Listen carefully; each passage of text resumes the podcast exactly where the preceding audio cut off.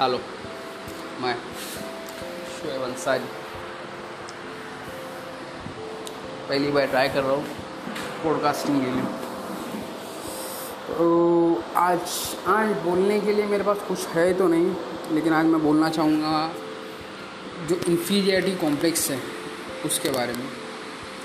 कि लोग क्यों खुद को खुद को किसी दूसरे से कमतर समझते कि मैं काला हूँ, मैं नाटा हूँ, मेरे पास कुछ नहीं है, मैं कुछ नहीं कर सकता हूँ, या मैं ये नहीं कर सकता हूँ, मैं वो नहीं कर सकता हूँ। ये सब में बड़ी भूल है इंसान की, क्योंकि हर चीज़ में